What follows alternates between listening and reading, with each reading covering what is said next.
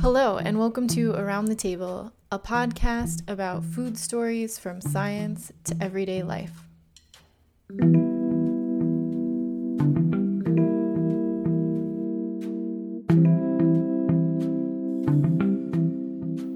Hey everyone, um, welcome to our final episode of Lockdown Food, which is Stanley and I in conversation about some of the things we've learned through our interview process.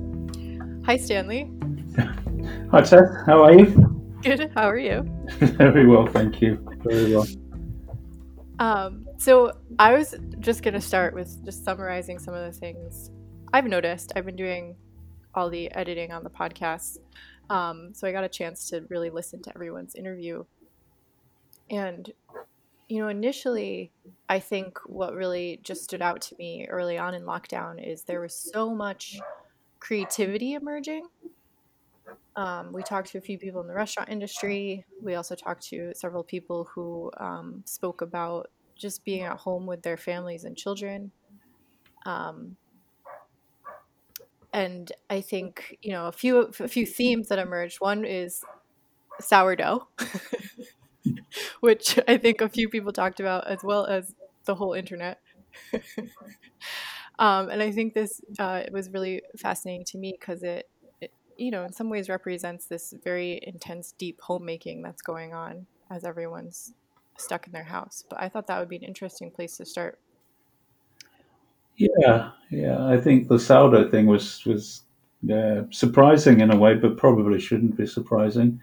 How important bread seems to be to so many people um, at a time when you know, a lot of people are saying I shouldn't eat bread, I'm allergic to wheat, all that sort of thing. Suddenly it emerged as a very real thing for uh, a, lot of people. I think Maddalena Borsato talked about the nurturing aspect of it and uh, being able to find sociality through posting um, pictures of their, their baked bread once they had it and just the amount of care and attention that it needed.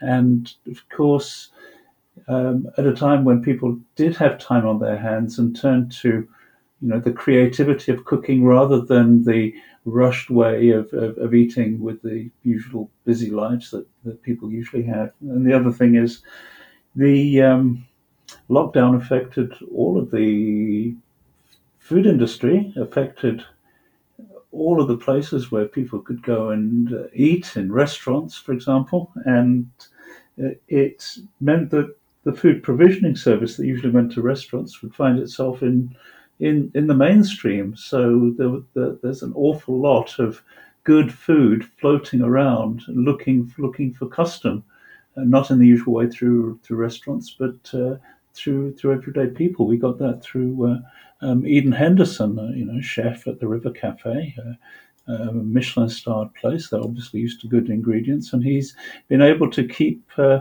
uh, keep aspects of that going. So, so I think you know that's another thing. So the creativity that emerged was uh, fantastic to see. I'm sure Tess, you've experienced some of that firsthand. Yeah, I have been. I have been making sourdough. Have you? Well, oh no, I haven't. But you know, I interviewed uh, Alexa Alexandra Ulijaszek Scott, who just happens to be my daughter, and she's home now, and uh, she's brought her sourdough mix with her, her mother dough, shall we say, and she's been baking sourdough every few days, and she's asking me if I'm baking or when am I baking, and um, it's. Uh, been very nice to have. Uh, having this regular supply of very good bread every single day has been has, has been wonderful. Yeah, I think you know the other thing that just stood out to me too is that I think it was uh, Heather Hamill talked about a neighbor leaving a loaf of bread on her step early on in lockdown, and just how that neighborly kindness really stood out to her. Um, and I think that like this this idea of um, I don't know, like sharing bread when we can't see each other. I live alone, but I've I've made bread now for my neighbors, my downstairs neighbors, for my parents, for different people, and and that kind of community aspect coming out is very interesting.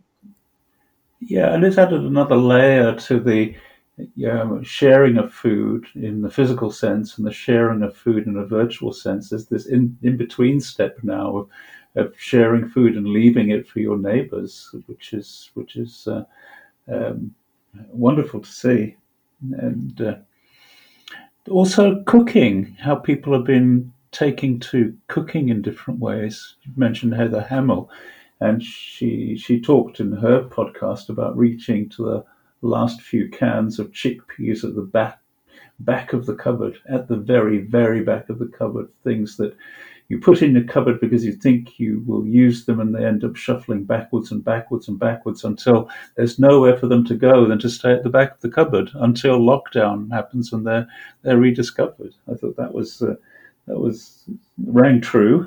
And Giles Yeo, when he talked about his uh, lockdown cuisine and cooking, his his cooking videos and how he's really taken to to cooking at home. a lot of hidden talent emerging, I think, during this during this process. Oh yes, definitely. It's it's kind of fascinating. One of the other themes, of course, is kind of how this has impacted the restaurant industry itself. Um, I know uh, John Bone, who owns a restaurant here, has maintained his um, his business throughout this and has actually done fairly okay considering because it was already set up for takeout. Um, but I know other businesses are kind of hit hard and doing interesting things to to keep up with it. But I, I'm just kind of wondering what you think about the future of this. Like, what's it going to be like now that people have learned they can cook in their houses and had this creativity emerge? Are they going to want to go back to restaurants? I don't know. I talked to, I have relatives in Chicago, you may know this, uh, and uh, I, I talked to them at the weekend, and restaurants in Chicago have been opening up to sit out outside, and and they said as a family they're they're very reluctant to partake of this adventure, as they called it. So I think initially it's going to be slow because we've suddenly got into this pattern of, of stepping around people and not being too close, and we can't touch them. And there's so much more to going to a restaurant than simply having food prepared for you and put, having it put in front of you. There's the entire sociality of, of eating together, which of course includes smell, includes touch, all sorts of things which are currently illegal in, in, in the context of, of COVID 19. So if it's a case of not having to cook at home, going to eat out, well, that's one aspect of it. But I think for the sociality of eating out with other people, I, I think it's going to take a while to to recover. I, I would bet that some new hybrids will emerge that are kind of not quite eating in a restaurant, not quite a takeout, new ways of, of doing things, including ingredients that restaurant quality ingredients come to your house and you have the recipes and ways of doing from a restaurant. That's already happening, but I could see that becoming bigger and more mainstream. I found that the one interesting thing that emerged was around around alcohol, and initially the idea of the quarantini became became um, making cocktails from what you have available to you. My daughter's been making cocktails from canned fruit and anything you can get that's left over on the supermarket shelf. So that's that's that's interesting in a garage kind of creativity way. That really is interesting. Uh, what what do you make of it? You talked to uh, who's a distiller, I believe, and you know you talked to to, to, to a distiller that's shifted their production line. And I should say, I talked to my daughter this morning that, as far as she can tell, all of the gin distillers in London are making stuff for you know for um, what do you the call hand it? sanitizer. That's the one. Hand sanitizer. Yeah, I think a lot of the distilleries have. I mean, I was interested to find out from Lucetti that they, um, you know, the FDA actually sent out a call for this, so it wasn't just the distilleries coming to it on their own. It was it was kind of organized, and then a lot of them turned to making hand sanitizer, and that the demand is just so high. I think that's what what shocked me. He said even the post office was calling. and I think, but I think what's, to me, what's tricky about it is that a lot of them are just making this at cost, essentially to keep their businesses running, but they're not actually making money off of it. Um, and in the meantime, their alcohol sales are down because of the restaurants. So it is a very, it, it, it's cool to see that people survive in these periods and find ways to, to kind of keep their livelihoods up. But it is, I think, scary for a lot of business owners. They're running very close to the wire, that, that's for sure. The other thing that's that's emerged as a bigger category than ever was the, as you put it, the micro market of sweets. So snacks and sweets and sugar. And uh, I think Esther Gonzalez Padilla talked about this in the in the Spanish context, and how people were snacking a lot more, and um, almost inevitable they should be should be doing so, not necessarily because they're hungry, but because of uh, boredom and not having the stimulation.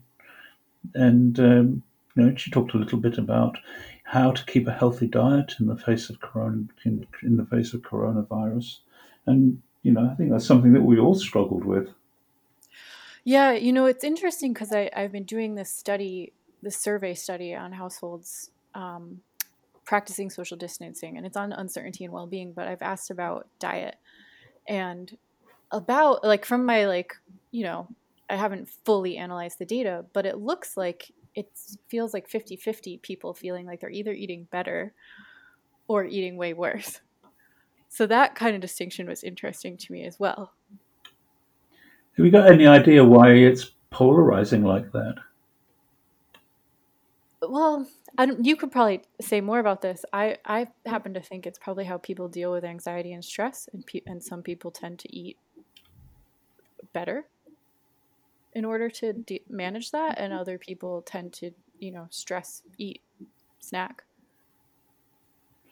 Yeah, I think there's there's the the underbelly of um, economic and uh, social inequality that it's not just about the food it's about what you can see your future as being when you can't see whether you'll have a job at the end of it whether in fact you've got to be very very careful heather hamill who i know is a very successful and uh, uh, uh, academic at the university of oxford said they went through a period of, of great uncertainty because they were isolated within their household at the beginning of this. Both her and her husband were had COVID nineteen, and uh, they were uh, reduced to eating what was in their house and didn't know when they'd be able to unlock or emerge. So if they're experiencing that kind of stress, I can I can imagine that's multiplied manyfold across uh, across society.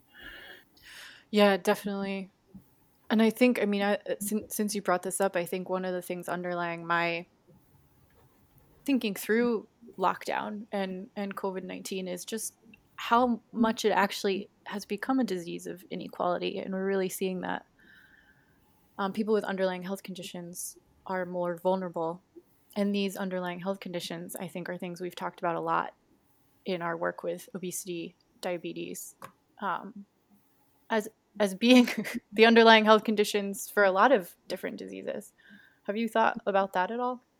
Yeah, the interesting thing is that we mostly associate obesity with chronic disease, and I've been arguing for years now that it's really all part of the same complex that underlying both undernutrition and infection and overnutrition and chronic disease is inflammation in the immune system. And COVID 19 has emerged as this inflammatory disease par excellence. It really is, is astonishing how it operates. It you know creates a, what some people have called a cytokine storm in its more advanced stages. And this is one reason why older people have been dying from COVID 19 because it gives us an amazingly severe um, immune response. But with obesity, you have an inflammatory, a constant inflammatory response to most things. So it's, You know, there's an infl- inflammation going on all the time in relation to even very minor irritants, and so COVID nineteen on top of that suddenly creates a, um, a, a very hard and very critical situation. It's no surprise that people who are obese have been dying of COVID 19 because there's a, a very, very clear and strong relationship. They're finding out a lot more. I find the interesting thing is that uh, since COVID 19, there's been like, I don't know, years and years of viral research into viruses has been condensed into just a few months. Absolutely astonishing how quick the work has been done and how much is understood even just in a short period of time. So I feel encouraged by the whole thing um, because I have a belief in the science and I have a belief in the scientists, and uh, there's a lot of good science being done. And uh, you know we can see those we can see those relationships emerge and understand why obesity has become a sort of underlying underlying factor to uh, to COVID nineteen. Do you think this is going to change the way that we talk about, um, or, or let me rephrase that? Do you think this is going to change the way that we uh, talk about obesity in the more media way? I think because we know in the sciences it's very complicated, but in the media it's there's a lot of focus on um, you know the individual being in charge of fixing their own self. Um, but this kind of challenges that even more. Yeah, well, I think if COVID is here to stay, and it might be, then we have to think about it differently.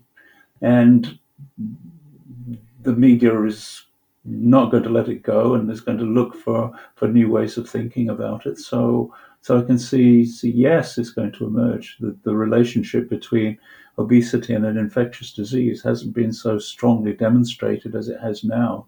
And it, it's clearly a risk factor and it's clearly something that's carrying on increasing. I looked at the childhood obesity rates uh, for the UK. They've just been the latest ones have just been released, and I looked at the trends since 2007, really when the UBVO set was set up, and uh, the obesity rates in children once they start school actually start going up, whilst before they go to school they're you know have been you know have been declining and uh, the inequality in childhood obesity rates in the in the childhood in the early school years um, have only gotten bigger. There's more inequality in obesity rates. That's in the UK. In the US, I don't know about the latest data, but there's certainly similar patterns of inequality in childhood obesity. So I think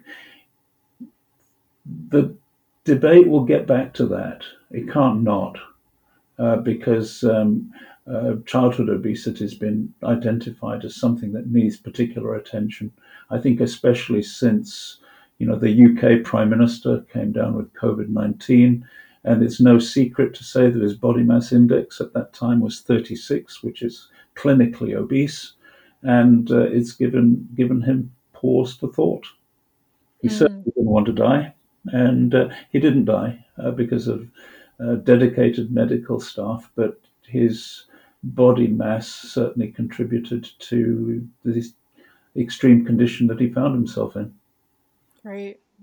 Well, I think a, a, potential, like a really positive thing that could come out of this is more attention given to inequality and um, preventing obesity and, and chronic disease. Mm-hmm. Absolutely, and and also, you know, while you know, we like to think that we can control our own destiny, but there are many structural things that stop us controlling our own destiny. Ways of being able to de-stress life.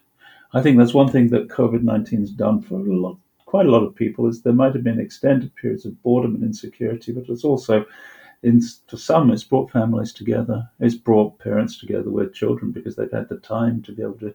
Uh, to to spend with their children. So there, are, I think there are positives that could could take us into the future. Yeah, it'll be really interesting to see how that all unfolds. So one of the other themes that came up uh, was the impact of COVID nineteen on food systems, and most recently, Amy McLennan talked about this in regards to the meat industry. Um, but have you had any thoughts on this during the course of the interviews? Well, the food system is to my mind, less of a system than an ecology. It's really mm-hmm. complex. Nobody controls it. No government controls it. The corporations don't control it. They may control their production lines. Governments may impose different kinds of taxes on different kinds of foods, but all of these things are kind of tinkering around the edges. So when something as disruptive as COVID 19 happens, when borders are closed, when um, the, the movement of goods is, uh, is threatened, then it, it threatens that ecology. It changes it in unpredictable ways.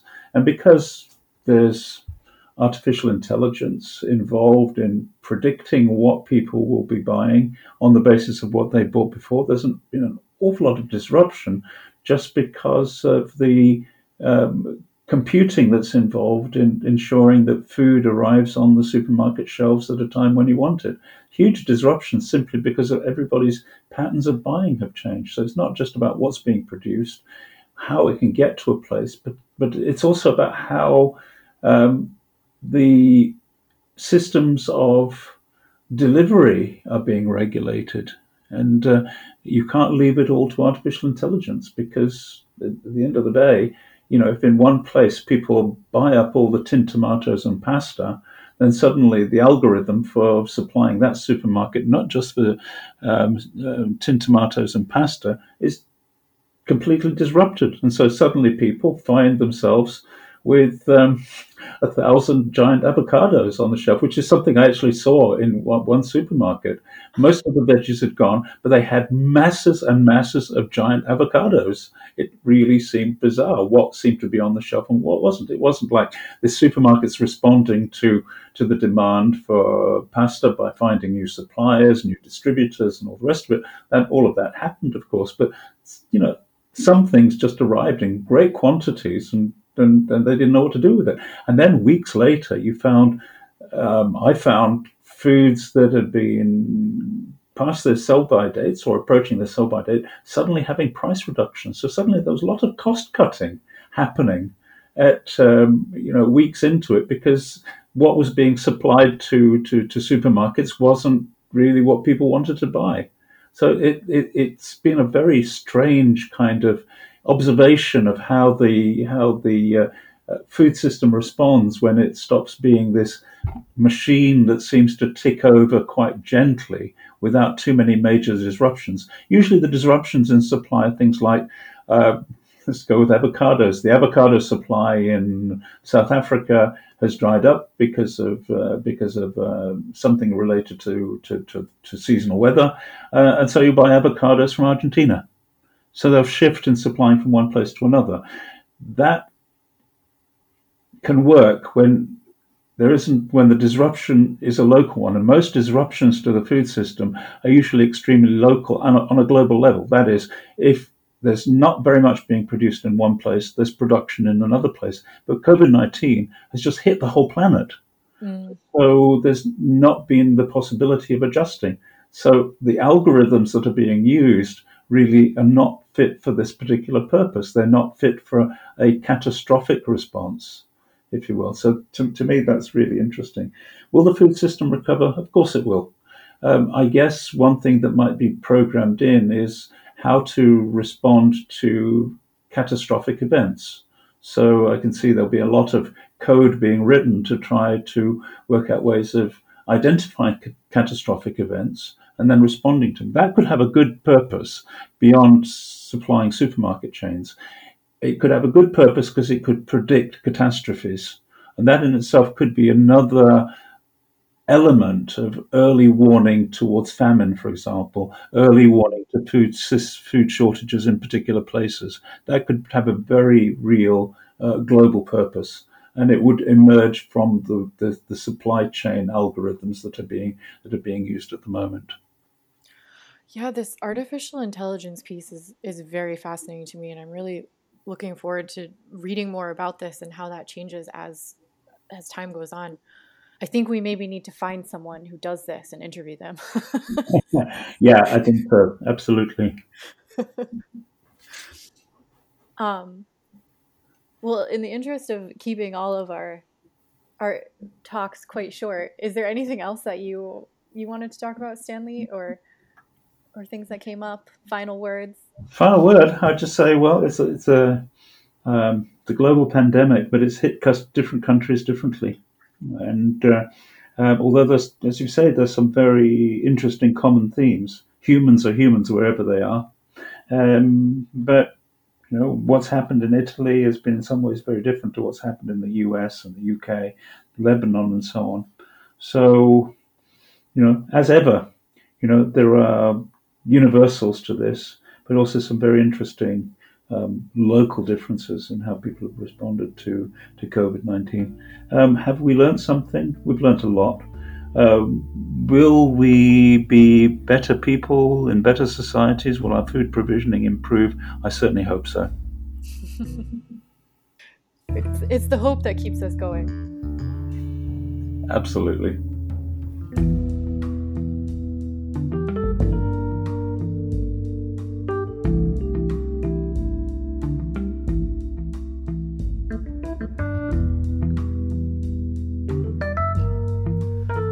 Around the Table is a personal production of Dr. Tess Bird and Professor Stanley Ulijaszek, who are anthropologists of food and nutrition and of household uncertainty and insecurity. The opinions and ideas expressed are solely those of the contributors and podcasters and do not reflect the opinions of any university body.